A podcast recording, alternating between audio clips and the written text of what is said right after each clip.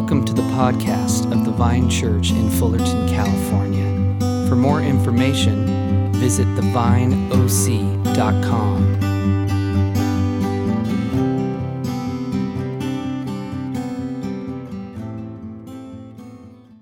Well, as a number of you know, Advent is the season when we look forward once again to the coming of Jesus at his birth it's a, a wonderful and dramatic story of hope, and it's one that we rehearse and relive over and over, year after year.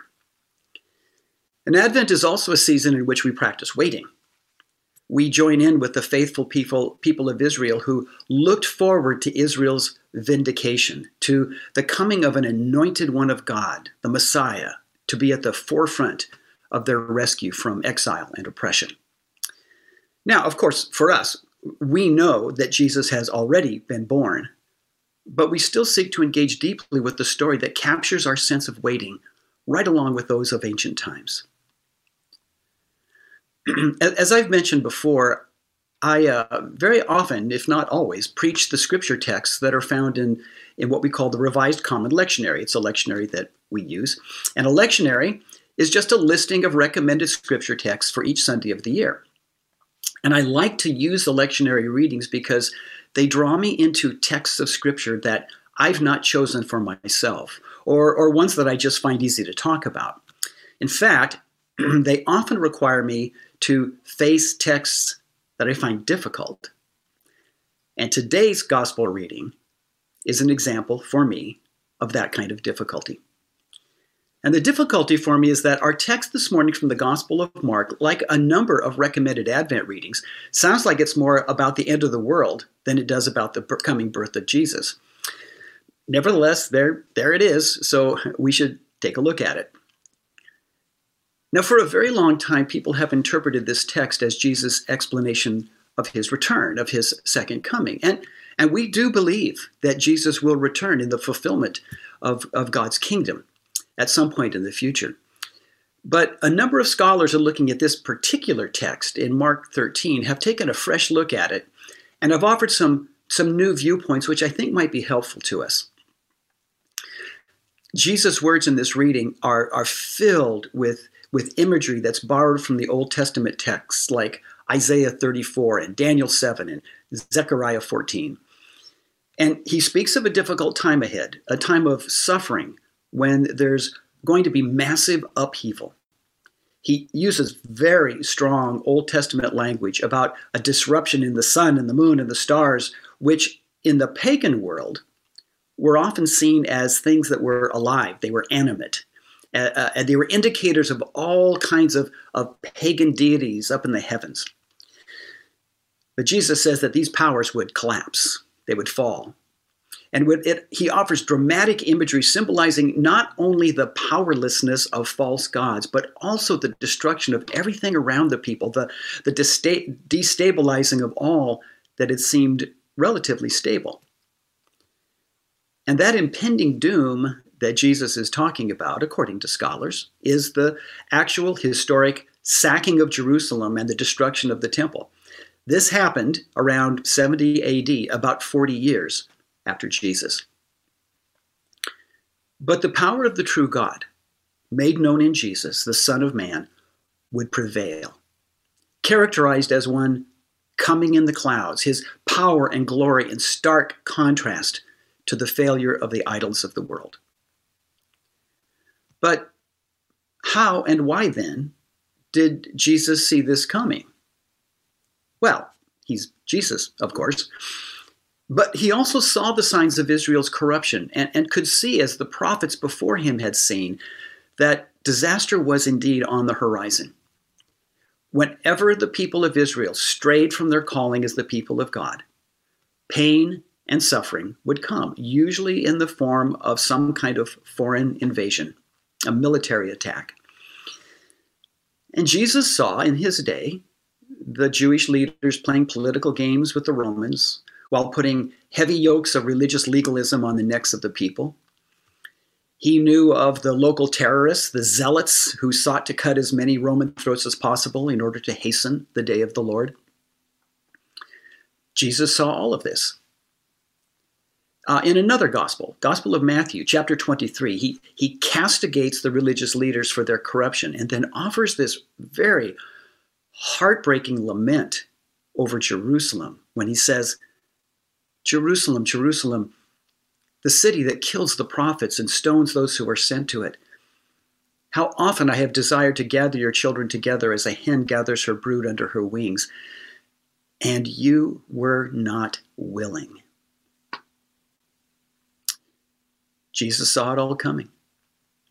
In fact, just a few years later, the Roman Emperor Gaius Caligula, a rather nasty character, upon learning that the Jewish people didn't worship him as a god and that they would not tolerate idols or images made to represent any form of divine beings, he decided it would be a swell idea to build a huge statue of himself and have it installed within the temple walls in Jerusalem.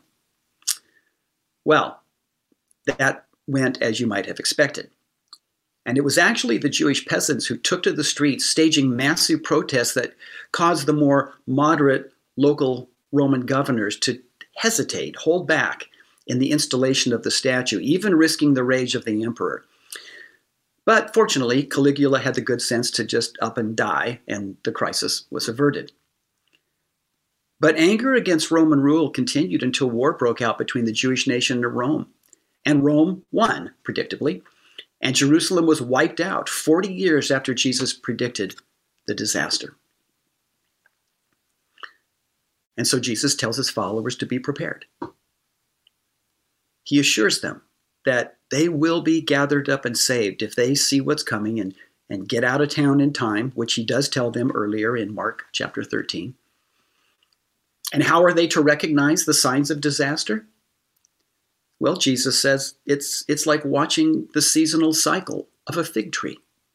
You know that when certain things happen, a new season is coming. So watch what's going on and then be prepared.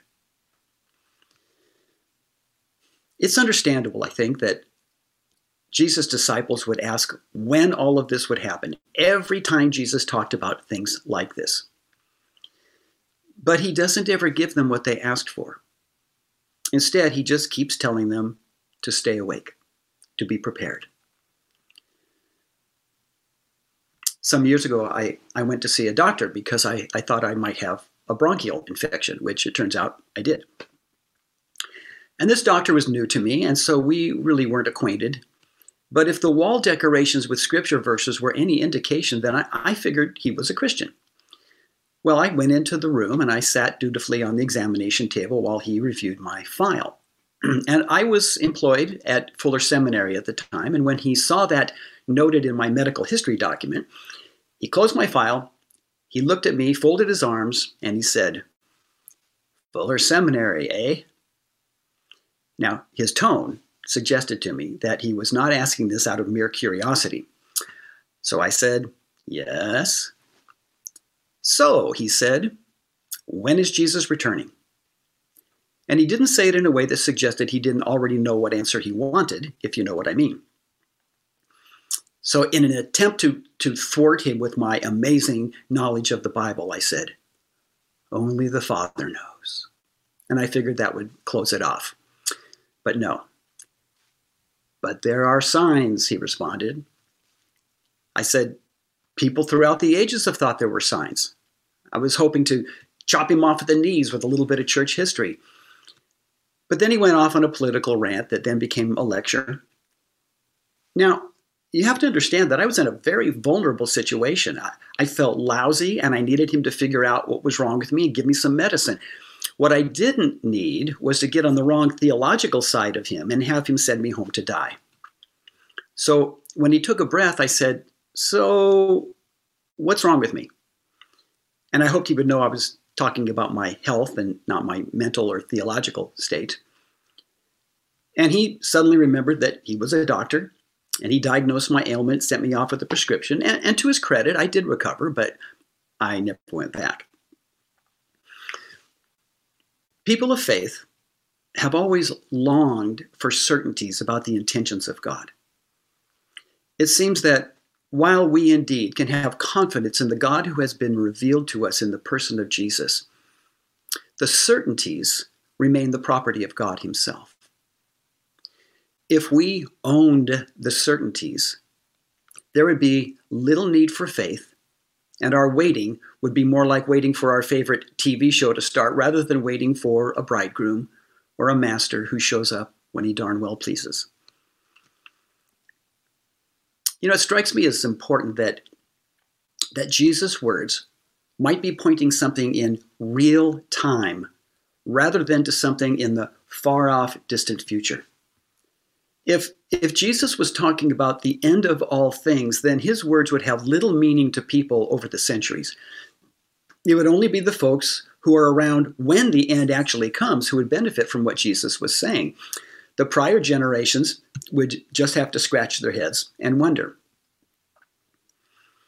But if Jesus was really talking about a disaster that was right on the historical, real time horizon, then he was speaking right into the troubled, dangerous world in which he was a part.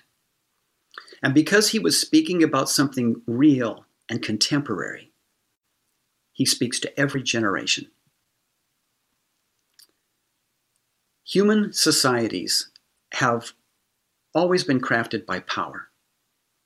Sometimes that power is, is benevolent, other times it's tyrannical. Regardless, the people of those societies have their thinking formed by that power and very often see the workings of their nations as the ultimate reality, or a reality that may be marked by prosperity and peace or by desperation and violence. And I'm hearing in Jesus' words today a call to be watchful, regardless of those realities.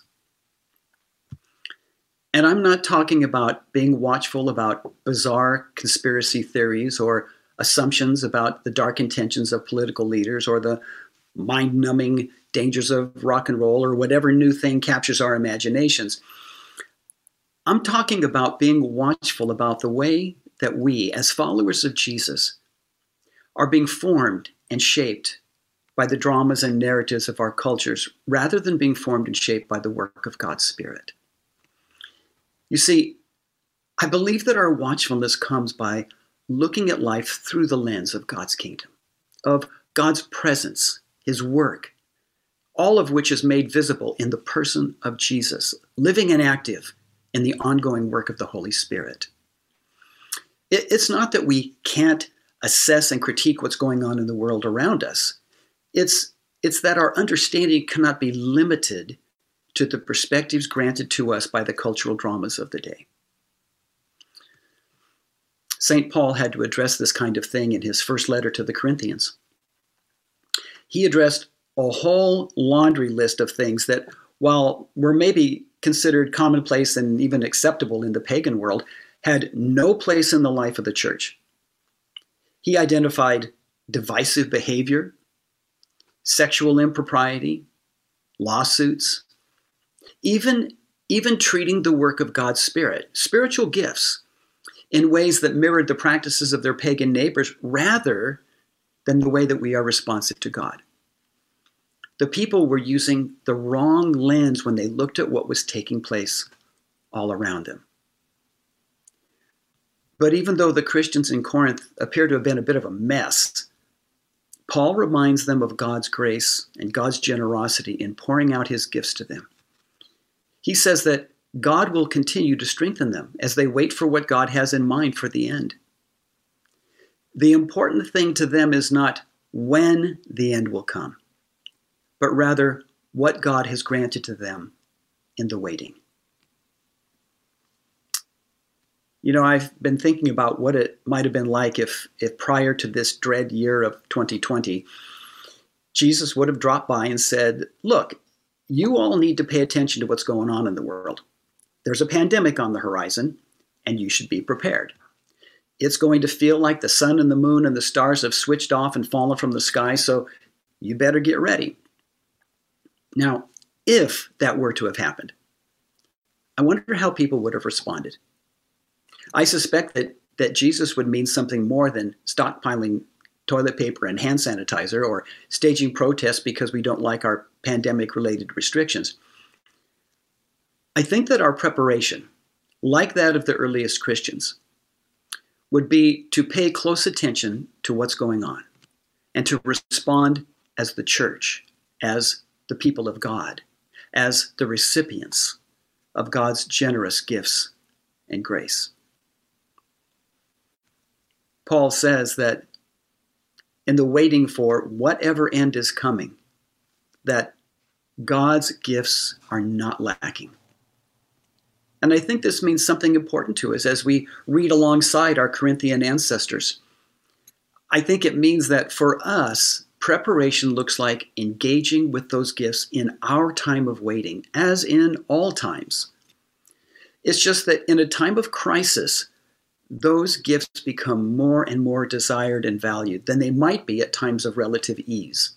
Just as the power and glory of God would be desired and valued in a fresh way when a national disaster has occurred. We, along with all the regular people of the world, don't usually have access to information that points to a possible impending disaster, whether it's a, a, pandemic, a terrorist attack, or an act of war. There are people who do that, whose job it is to watch for those kinds of things, and, and sometimes they predict well, sometimes poorly, and sometimes not at all. Regardless, we're not usually in the decision room when those things are discussed. Nevertheless, in all circumstances, God has granted us his gifts of grace. In, in 1 Corinthians chapter 12, when Paul is getting down to brass tacks about the spiritual things that we call gifts, he claims that they are granted by God for the common good. Now, in the context, he's probably talking about the church, but given God's heart for the world, I think it's not a stretch to understand the gifts and graces that God has given to us to be for the sake of others in general, both inside and outside the body of believers. In a time like this, I think it's very important. When we feel like the sun and the moon have gone dark and the star- stars are fallen from the sky, we remember that Jesus has already come to us in his glory and power, that God has already granted to us his gifts of grace. So, yes, we should be cautious and careful, especially during a pandemic, but we need not collapse into fear. We should be attentive to the moods and actions of our nation but we dare not replace the power and glory of God with political claims and demands. You know, we started out today reflecting on the theme of hope on this first Sunday of Advent. When the city of Jerusalem fell in 70 AD, followers of Jesus turned to their hope in God's care, even when things around them looked dark. And even for us today, with over a million deaths worldwide, more than a quarter million deaths right here in the United States, and all of the resulting economic and social problems due to COVID 19, things can seem quite dark. But hope in God persists, doesn't it? As the writer of the letter to the Hebrews reminds us, now faith is the assurance of things hoped for, the conviction of things not seen. Well, there's a lot we can see, mostly in the form of news stories and, and people everywhere wearing masks. We see that. But what we don't see forms the ground of our conviction. If we saw and knew exactly what God was doing and when He was going to do it, hope would be unnecessary for us. See, we stop hoping when we think we've grasped the thing that we long for. And our faith is not focused on an empty hope, but on a hope that comes with assurance. Assurance that God is present by His Spirit that has been poured out to us, that in Jesus, God's kingdom has broken into our world in real time. That one day God will bring his kingdom to fulfillment when Jesus returns, and God will make all things right on that day. And we have faith that even in dark times, God is with us, that his gifts are granted, that he is faithful. And as St. Paul tells his friends in Corinth, so does he speak to us today. God will strengthen you to the end, so that you may be blameless on the day of our Lord Jesus Christ. God is faithful. By him, you are called into the fellowship of his Son, Jesus Christ our Lord. Amen. You know, even in our desire to be faithful to God and and faithful to the gifts that He's given to us, we pause for a moment now. And we pause to recognize and confess our failure to always be that kind of people, even to be a people of hope. And so we now come to the God who knows us, the one for whom we wait with anticipation and hope, and we tell the truth about ourselves, trusting in His loving grace in his forgiveness, seeking to be reflect, uh, refreshed and renewed by his Spirit, and looking ahead with confidence to that time that is yet to come when we are invited into the fullness of God's kingdom. And so now we pray together. Lord God, you have shown us such love and stretched out your arms to draw us into your embrace. Yet we so often fail to show that love within our lives or recognize its source. Forgive our short sightedness for the times we fail to see your love in the generosity of friend or stranger, the shoulder to cry on, willing ear to listen, a word of encouragement, holding our hand that extra mile. Forgive us for failing to notice how much you care for us. Amen. And now, may the Lord enrich us with his grace and nourish us with his blessing. The Lord defend us from trouble and keep us from all evil. The Lord receives our prayers and absolves us from our offenses. For the sake of Jesus Christ, our Savior. Amen.